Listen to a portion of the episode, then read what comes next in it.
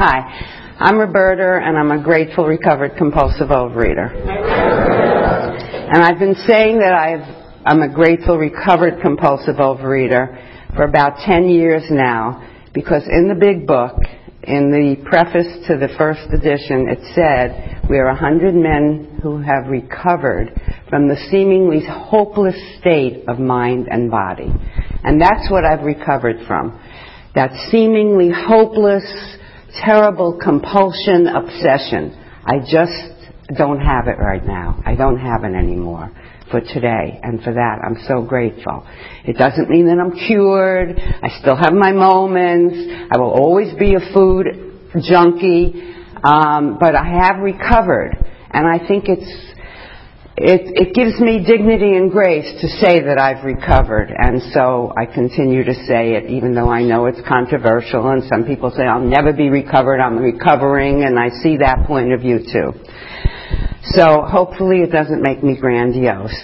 And, uh, and I know that it's just a state of mind, a hopeless state of mind that I've recovered from. And if I say nothing else today, I hope that I give somebody some hope because when I came into this room in 1979, I was over 240 pounds. I was reaching my 40th birthday, and I felt really hopeless. I was demoralized. It looked like I had a pretty good life. I had two young children. I was married to a lawyer. I had a house in the suburbs, blah, blah, blah, blah, blah. But I was dying inside because I just didn't like myself. I hated myself, and I couldn't stop going to the food every time something came up, good, bad, or indifferent. The food was there. That was my comfort.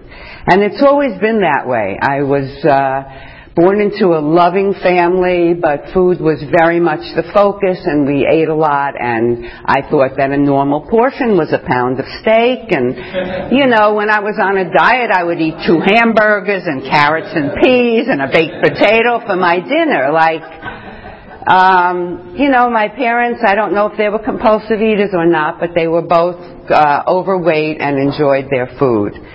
And um, so the purpose of this program, when I came in, you told me I had an illness, and that really helped me to know it wasn't my fault and it wasn't about willpower. And you also said to rely on God. So that kind of one foot, the, the illness brought me toward the room, but telling me I had to rely on God kind of kept me away because I came into the program pretty much agnostic and not willing to have a higher power. I thought it was all about me, my ego, my drive. I could accomplish what I set out to be. And, uh, you know, I was brought up in the time that, you know, you are control, you know, you take control of your life and you can accomplish what you think you can. And maybe for some degree we still give that to our kids, you know, you can do anything you want. You, at least now we, we do bolster self-esteem. For some reason, even though my parents told me I was wonderful, I never believed it and um, just never believed it. And uh, so I just always needed the crutch of the food. And it didn't really start to hurt me till my teen years when in eighth grade I was 213 pounds and, you know, started realizing that I don't fit in. I was being teased by the boys, humiliation, not being able to get a normal sized gym suit and, and so many things along the way and tried a lot of diets, always successful, always gained it back because I thought that once I got to that weight I could just miraculously keep it. You know, go back to eating what I wanted to eat. So I never got the concept of you have to eat less to maintain a, a lesser weight. I thought it was all about the diet. You get there and woo, you know, the confetti goes up and I go into the chocolate cake again. Well, didn't work that way. So, um, you know, successful Weight Watcher, even became a leader for a year and a half until the scale showed that I was gaining weight and they kicked me out. And so when I came to Overeaters Anonymous, I was ready.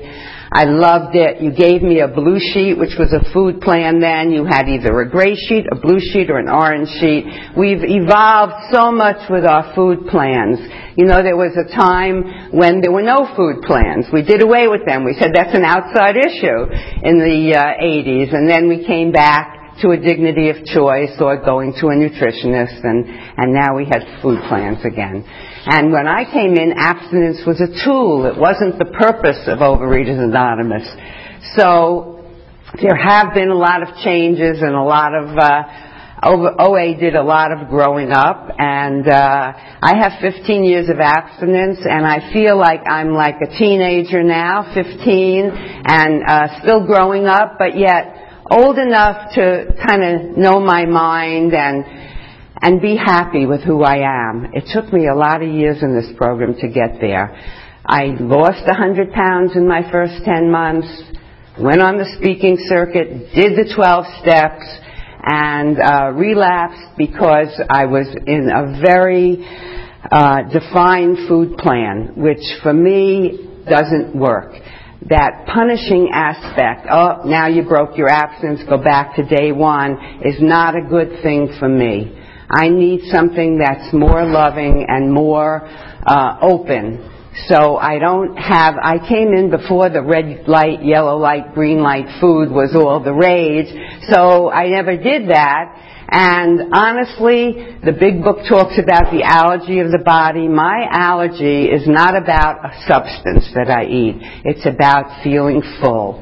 When I eat too much and I get overfull, I want to keep going. It's something crazy in my brain that starts in motion and I don't, can't stop. I don't want to stop. So for me, it's not a particular substance. We're all different. We all have different fingerprints. We all have different food prints. And as I've heard in these rooms, my abstinence will kill you. Your abstinence will kill me. I've learned to love myself. My abstinence is just eating with gratitude and sanity and joy and dignity and eat, choosing foods that help me maintain a healthy body weight and working the 12 steps, having a higher power to rely on. So that didn't come easy because in 1981 when I broke my abstinence I was off and running. I never gained back the whole hundred, I gained back 50 pounds. And the big book says half measures avail us nothing. But for me, half measures availed me half measures. I mean, I maintained 50 pounds of the 100, and my life was much better than it had been. I, you know, and uh, I trudged along. And I had periods of recovery and a lot of periods of relapse, whether it was a day, a week, a month. But I kept going to meetings and I kept using the tools and I always had a sponsor and I, I tried to give away what I had and that helped me to stay in the herd, to stay in the center. And it was, um, 22 years of that. I mean, I, when I think back, I hardly can believe it. I mean, I've, I went to meetings where I was eating on the way to the meeting, cried during the meeting, ate on my way home, but somehow I kept, I kept being involved with OA because I knew the answer was here. And while I was in OA, I said, maybe I'll take diet pills. I'll have that little extra something, you know. I mean, I did crazy things even in program. But they never really worked. They only worked temporarily. And somehow in 2002, after I had retired from my teaching job, and I thought, well, when I retired, the world would really be terrific. I wouldn't have to get up and commute to East New York every day in Brooklyn. It didn't happen. I was getting out of bed one February morning in 2002 and just dragging myself, oh, another day. And not being at all joyful. So um, I went to the bookstore and I got a, um, a self-help book and it said, when were you most authentic, happiest? And I remembered it was in my early days in OA when the fire was lit, you know, and I really knew that the answer was here. And why did it elude me? Because I didn't have a real connection. I didn't have a personal God. It says to choose your own conception of God. And I resisted it. And I heard speakers saying, well, my, you know, there was just people had higher powers from doorknobs to trees to everything, but I thought that seemed silly. And uh, so I had nothing, you know, it's like contempt prior to investigation. So um, in 2002, I was ready. I said, you know, I hit my bottom physically in 1979 when I was over 240 pounds, but I hit my spiritual bottom in 2002 because I just had no joy in living. And that's the beauty of this program. That's the promise in the 12th step, the joy of living. And so I knew I wanted a sponsor who would be spiritually minded, and I got one, and she helped me to define a higher power. By then my son had become an Orthodox uh, rabbi, and I thought I needed that higher power. I was always looking outside. I went through a period of pot smoking, thinking that that would give me a higher power. you know, did a lot of outside programs, you know, transcendental meditation, and I went to est workshops, and always looking on the outside, and never realizing that really it is within. It is within. And uh, it, all it takes is the willingness, the key to just open that door a little and say, I can't do it. I can't handle this food. So I need a power greater than the food. I need a higher power. And yes, I did have higher powers in my life. My father was a great higher power. I adored him. Food was always a higher power every time I turned to it. So make a higher power. Get a higher power. And she helped me to, to imagine what a higher power would be for me. And it's still amorphous and I'm not quite sure, but I have a better idea of God being a force in the universe and love and truth and beauty and God is in all of us and um, I try to connect with God. And so since 2002, the food obsession has left me. I really don't fight with it daily. Yeah, sometimes it comes back and I have moments. And uh, I wish I could say that I had clean food sobriety. You know, I admire the people that are very black and white. For me, it hasn't, hasn't been that way. I can't separate my life from my food. When I'm anxious, there'll be an afternoon where I'll go and I'll open the fridge and I'll have 10 baby carrots. I'll take a quarter of an apple. But nothing like the binges that I used to plan with boxes and bags. Nothing that resembles that at all. Um, and the big book tells me that as long as I stay in fit spiritual condition, I will have this reprieve. That's the thing that I have to work. It's about the steps. It's not really about the food. It's about working these steps. So step one, I had to admit that I am powerless, surrender to the food. The food was always going to win if it was just me and the food. So step two, a higher power comes in, something that can get me, empower me to handle the food, to deal with the food, to enjoy the food. I don't want to not enjoy my food. The biggest switch in me is turning from a person of punishment to a person of love. Love myself back. Not punish myself because I had that extra string bean. Not punish myself because it didn't look perfect today. But I hear in the rooms that perfection is one of my defects. I definitely relate to that. So is people pleasing. I was so nervous because I knew this was going to be on a podcast. I'm not usually so nervous when I speak to people, but something indelible, like they used to say in school, it's on your permanent record. so I, but I shared it with you, and every time I shared it, I became a little less nervous, so that uh, now I'm just have the normal amount of nervousness that people get when they um, are trying to just impart everything that I know, everything that I've learned that's good for me. I want it to, to, to cling to you, to Velcro you, and to, to connect. Um, so the higher power is is the key, and that's step two. That's where you get your hope.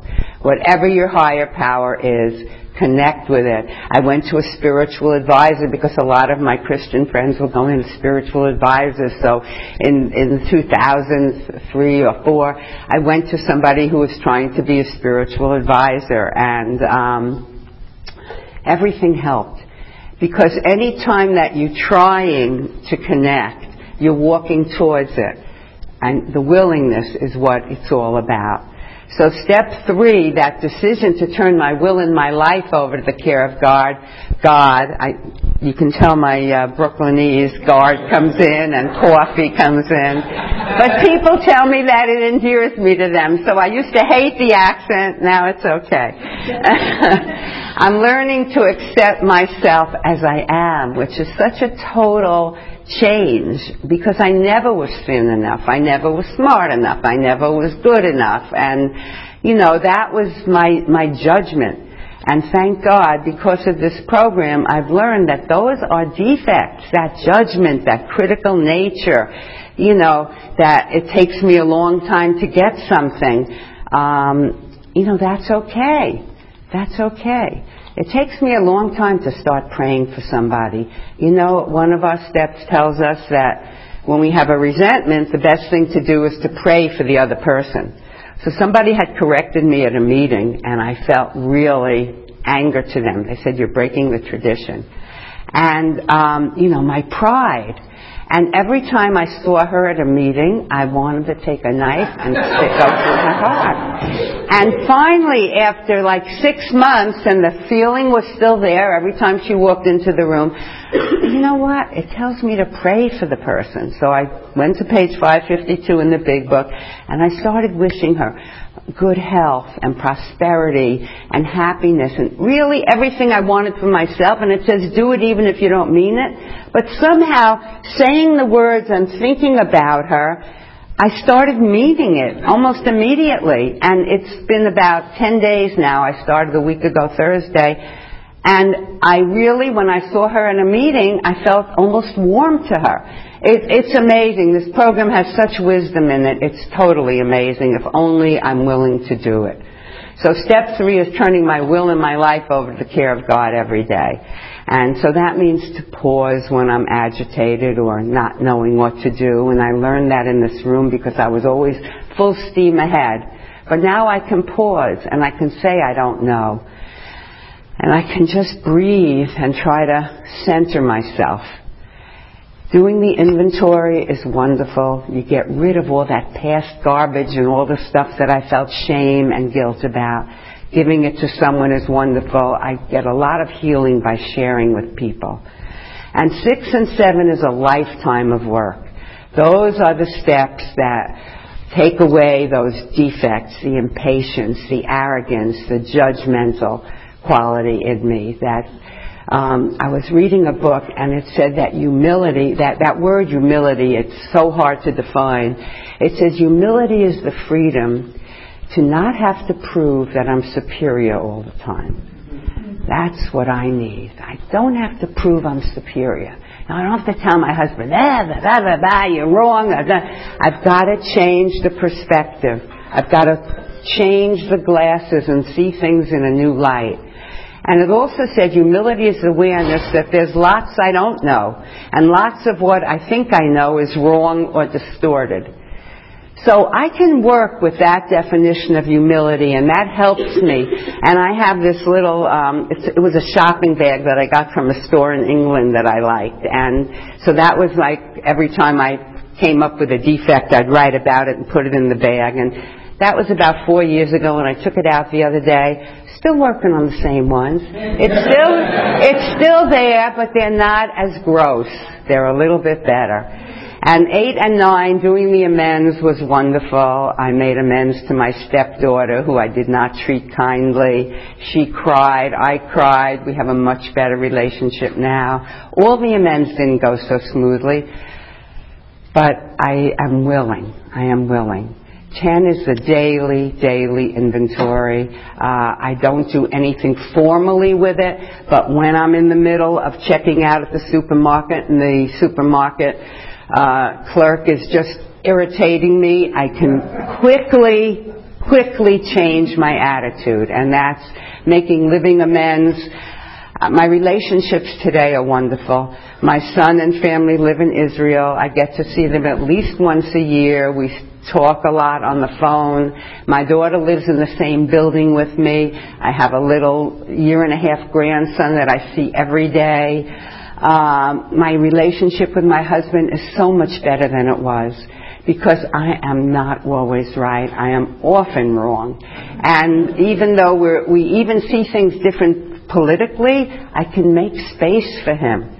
And uh, that's just the miracle of this program. The tolerance, love and tolerance is our code. And uh, step 11 is my favorite.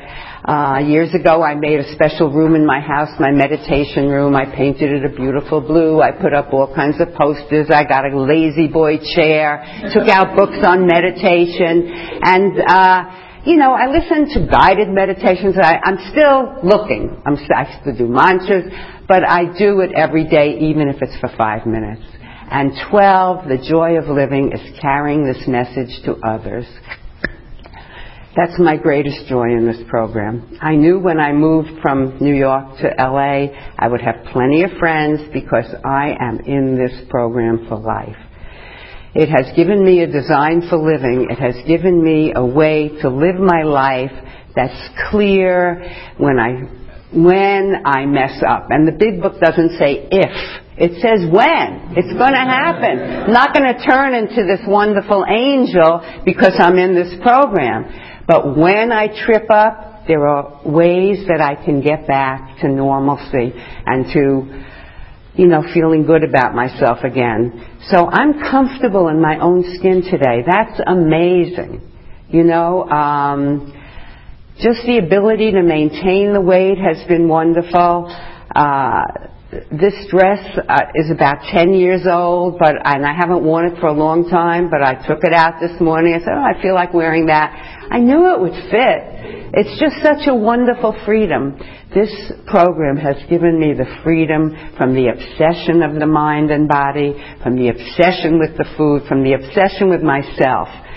Uh, even though I'd like to be the Chiquita with the label on it, I know that I'm one of many and that that serves me best. That really serves me best to be one, a bozo on the bus with all of you. And um, I wrote down all these wonderful things to say in case I got stuck for time, but that didn't happen. Um, I think the, the the most important message is that there is recovery in this room. There, there is hope. There is freedom from food obsession. I've learned gratitude and acceptance. Acceptance is the answer to all my problems today. When I am disturbed, it is because I find some person, place, or thing unacceptable to me, and I can find no serenity until I accept that person, place, or situation as exactly the way it is supposed to be at this moment. Then I don't like this line so much, but nothing, absolutely nothing happens in God's world by mistake. Until I could accept my compulsive eating, I could not stay abstinent. Unless I accept life on life's terms, I cannot be happy. Thanks for letting me share.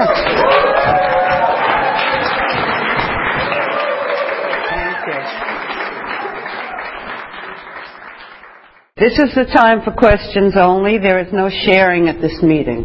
If you need to share, please do so with any one of us after the meeting. Also, please remember that the opinions of the leader are my own and not those of Overeaters Anonymous as a whole. When asking questions, you need not identify yourself. Please remember if you ask a question, your voice may be audible on the OA podcast, and I will try to remember to restate the question. Uh, so, who has a question? Julie. Hi, um, thanks for bringing your online fans if you're Um, could you talk about sponsorship? Oh, I'd love to. Julie asked me to talk about sponsorship. Uh, I love sponsoring. I really, I sponsor a lot of people and, um, I sponsor the way the person would like to be sponsored. Uh, when I first came into program, my sponsor uh, expected me to call daily. I wrote down my food. I told her what I was going to eat, and I did an assignment. And after many years, I heard a wonderful speaker talk about if you're taking calls every day, then you're not available for other people.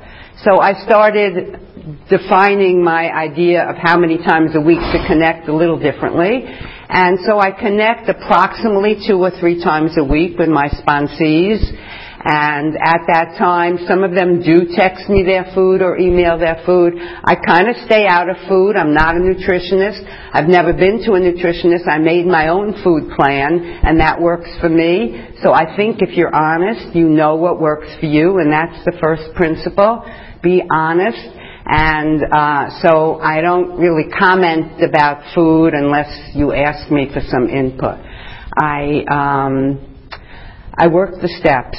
I do it through the big book, through our 12 and 12, and through the AA 12 and 12. I think they all are wonderful sources of information and, uh, and so we, uh, for some, I just chat. We chat 15 minutes. For others, we work a question, we work steps, we read. There's another outside book um, on step six and seven that I'm reading with one of my sponsees now. So I kind of sponsor the way you need to be sponsored, the way you like to be sponsored. And I have two sponsors now. When I came to LA, I got an LA sponsor. My other sponsor is in uh, Scottsdale, Arizona. And I call that the one in Scottsdale maybe once a week, once every two weeks, just to kind of maintain. She's my life coach. And the one in LA, I call her three times a week and we connect. So it varies, but I think it's it's a wonderful tool for me as a sponsor, and it's it's important because it's the lifeblood of the program. You must have a sponsor. I know you can work it without, but why be on your own in the in the in the uh, lake when you could be on a raft with someone else? Julia. Thank you so much for your wonderful share.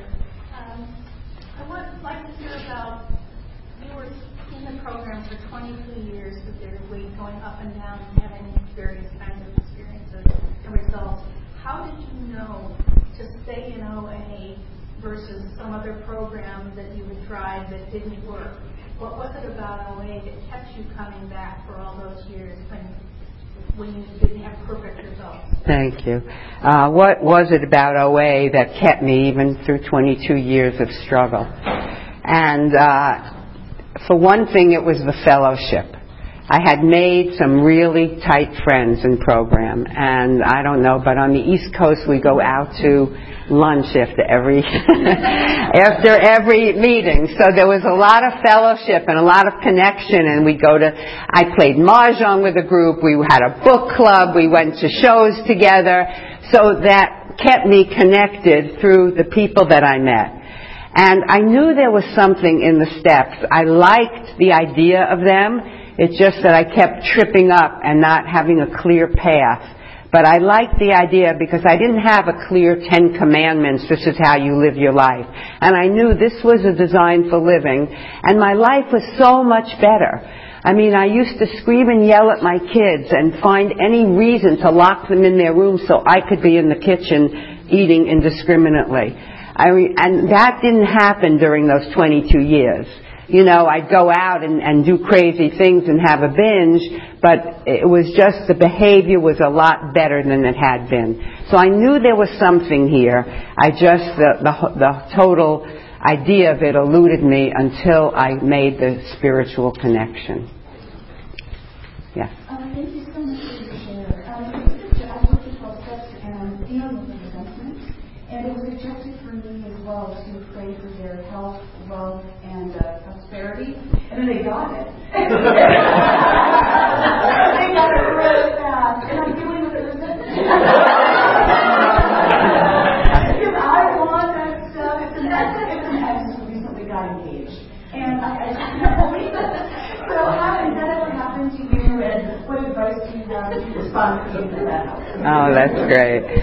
So she's saying that she did pray the resentment prayer, and uh, the person got all those things and more. and uh, then so the resentment now is a different resentment. and how do we get beyond that? So, um, yeah, well, the first thing I do when I have a resentment is I take a black magic marker and I really curse the person out and write. I have to get out what I'm really feeling. I can't smooth it over with just chocolate icing. Okay, it'll be okay. Gotta dig out the foundation. And, and, and, you know, and every time that I've done that, it has uncovered more. And somehow it's not about that. Something else comes up and more is revealed. And so I do a lot of that kind of angry writing and then sometimes I burn it and that releases it. We used to have a tool, it was writing and burning. And that, when coffee tins were actually tin and you could rip it up and, and, and burn it. And I, I've done that and that has helped me. That has released things. So I think expressing it is important and then going back to that prayer and just doing it again. And, uh, yeah, no, I've never really experienced that. Thank you. Thank you, Roberta. Um, service, and what is your latest service on the board helped reveal to you about yourself? Thank you. Ellie's asking about service and that how and how it helps me uh, uncover different uh, things about myself. I can't say enough about service. I became active in the intergroup level on the East Coast and was the chair and went to the Region 6 and went to World Service and every time I was with a group of people, recovering people, and we're all trying to get better and work on ourselves, but it's like toddlers in a sandbox. We take the sand and throw it in each other's eyes. And I found myself doing that and reacting to it and so service really helps me grow. It really, because before that, I would blame anything that I didn't get was because I was overweight. And so you didn't like me. And it was kind of that kind of a wall that I put up. But now I'm at a healthy body weight and doing service, so I can't blame it on that. I, uh, a few years ago I decided to run for the board of trustees and maybe my motivations weren't exactly right. Maybe I wanted the fame and the glory or whatever I thought it was. Anyway, I lost very badly, uh, did very poorly and um, it just taught me to take responsibility. That I'm not the be all and the end all. That the intergroup will function fine after I leave the board in October. There will be someone else to take its place, so it makes me more right size, not thinking I'm the great I am. So I knew when I came to LA, I jumped right in the middle of the herd because I always heard that the sheep in the middle are the most protected. The ones on the outside get picked off by the wolves. So selfishly, I do a lot of service, whether it's intergroup and, you know, on the world, uh, level and uh, it, it always helps me to grow and to see my where I need to work harder on myself? Thanks for that question, Ellie. Robin. Thank you so much. It's so useful. Uh, what would you say to someone that's atheist or agnostic that is it impossible for them to do the program unless they uh, find? Good question. What do you say to the atheist or agnostic who's having trouble finding a higher power? Um, nothing else works. Um, I, I point out to sponsees who struggle with this that food was our higher power. And when you can see that you do have higher powers in your life, whether you're atheist or agnostic, there are things that you value, that you hold up to high esteem. Those are kind of gods in your life. And when you can see that there are things like that, maybe of value. Uh, I know many people in this program who are atheists and are recovered and are living a happy, joyous, and free life. You do not have to have the traditional God, the religious God. This is a spiritual program. So your concept of your spiritual higher self is what you go for and I would encourage them to, to search that out. You know, we say write a want ad or something like that to help. Casey. Thank you so much. Have you ever ditched a sponsee, and if so, could you talk about it? that that's a good question. Uh, what do you do uh, when you need to let go of a sponsee?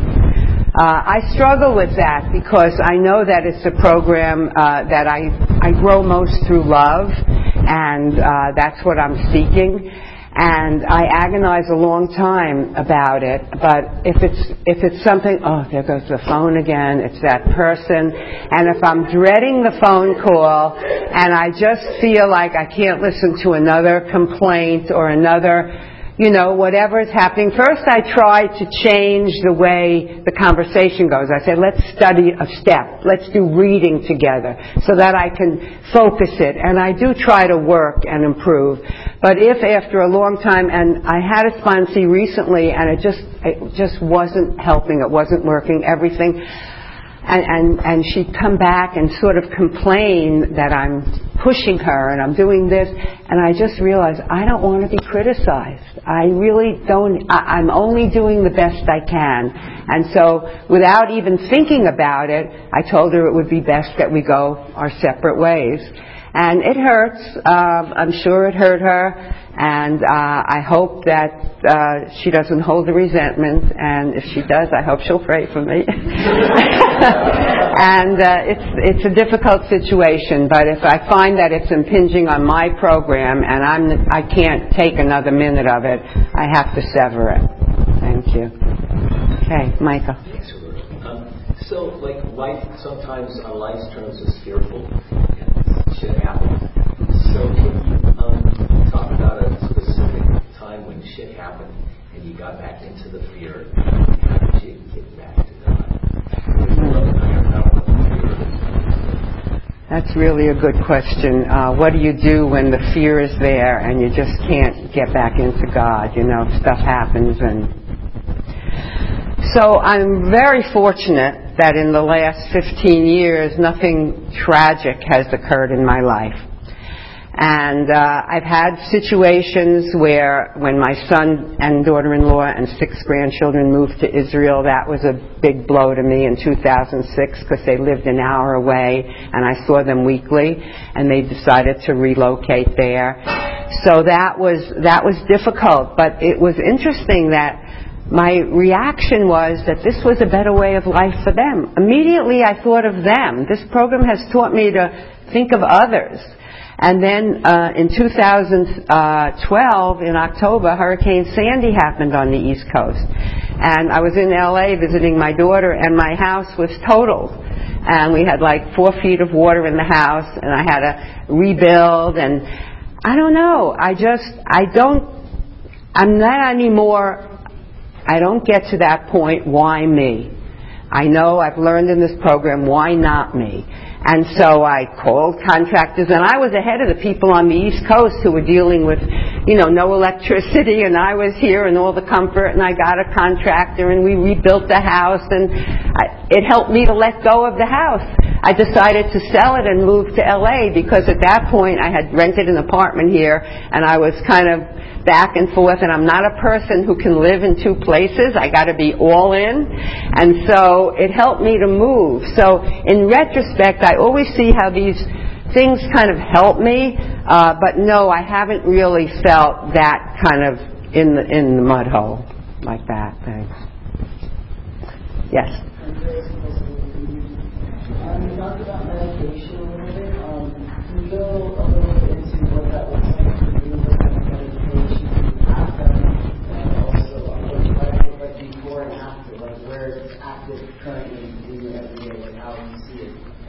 Thank you. He's asking about meditation in my life and and I'm so glad you mentioned that because that's the most important thing is that every morning when I get up, I still have that negative, pessimistic brain.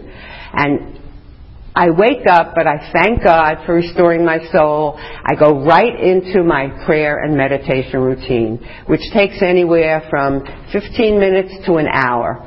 And I have a, a little God box with about over a hundred little papers with prayers on them, and every day I do another series of them. I do some journaling. I uh, I say the prayers that I talked about, and then pray for people. And the meditation looks like uh, I, there are a few apps on my phone that maybe is a five minute or a ten minute sort of. Um, minimal word type meditation. I love the um, the ones that tell stories, and they're about 20, 25 minutes. They take me to a sunlit beach or to a cabin in the woods, or I'm I'm on a hammock and just le- leaving all my cares there. So I love the guided meditations. I think they're my favorite. When I have 20, 25 minutes, I do those. And um, and I've tried ones with mantras uh, for 10 minutes, and I'm not real keen on them, but I breathe, and I, I'm willing to try it for 21 days or for however long the little course is. There are so many of them offered free online and through apps, and uh, you know I'd be willing to talk to you afterwards. But that's like the most important time of my day because I walk out of there and I'm optimistic and feeling great and feeling like I'm in the penthouse and I'm just where I'm supposed to be and and life is good. And so uh, that time of connection is a wonderful time. And I can do it when I'm in my car, just by getting quiet and breathing God in and out. Just the breath, by by pausing and giving myself chance to breathe. You know, stop the world. I want to get off. Just give myself a minute, and that that settles me down. Thank you. Mm. Okay, perfect timing. Thank you.